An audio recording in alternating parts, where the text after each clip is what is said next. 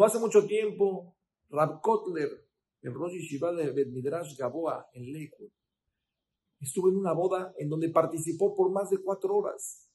Algo anormal. Normalmente cuando lo invitaban a participar en una boda, a lo mejor eran 15, 20 minutos y salía corriendo a sus diferentes ocupaciones. Pero en esta ocasión se quedó mucho tiempo, cuatro horas en una boda. Cuando salió, el alumno que normalmente lo acompañaba a las bodas dijo, Rab, wow, ¿por qué tanto tiempo se quedó? Como muy sorprendido que a lo mejor es una persona muy importante para usted. La verdad es que no, él no era ningún alumno de la yeshiva. Este, no, no, no, nunca vio que era algún filántropo importante que le donara para la yeshiva. dijo, ¿por qué, Rab? ¿Por qué se quedó tanto tiempo en la boda? Dijo, mira, te voy a contar.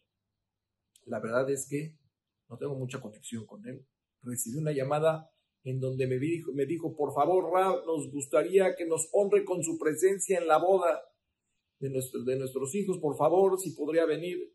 Y la verdad dije, bueno, si me habló, voy a darle el, honor de, ir a participar en la boda.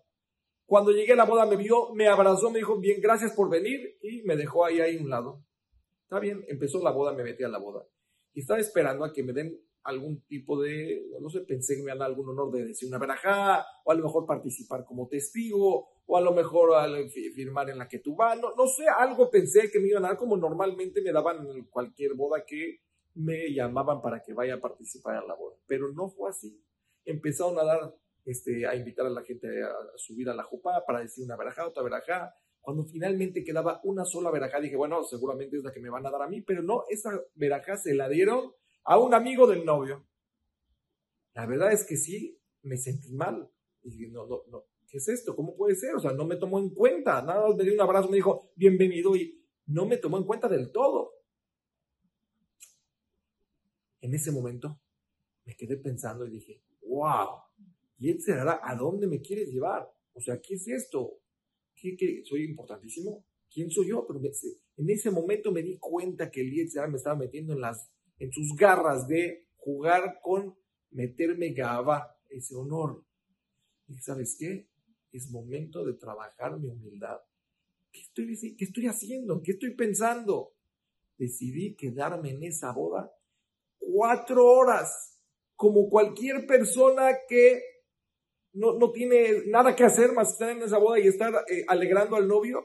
Bueno, pues lo hice para trabajar mi humildad. Esas son las grandes personas que cuando identifican que el Señor los está atacando con el tema de Gabá, de honor, buscan cómo llegar a trabajarse y sentir quién, quién soy yo.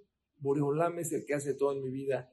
¿Por qué sentirme más? ¿Por qué sentir que alguien me tiene que dar algún honor especial?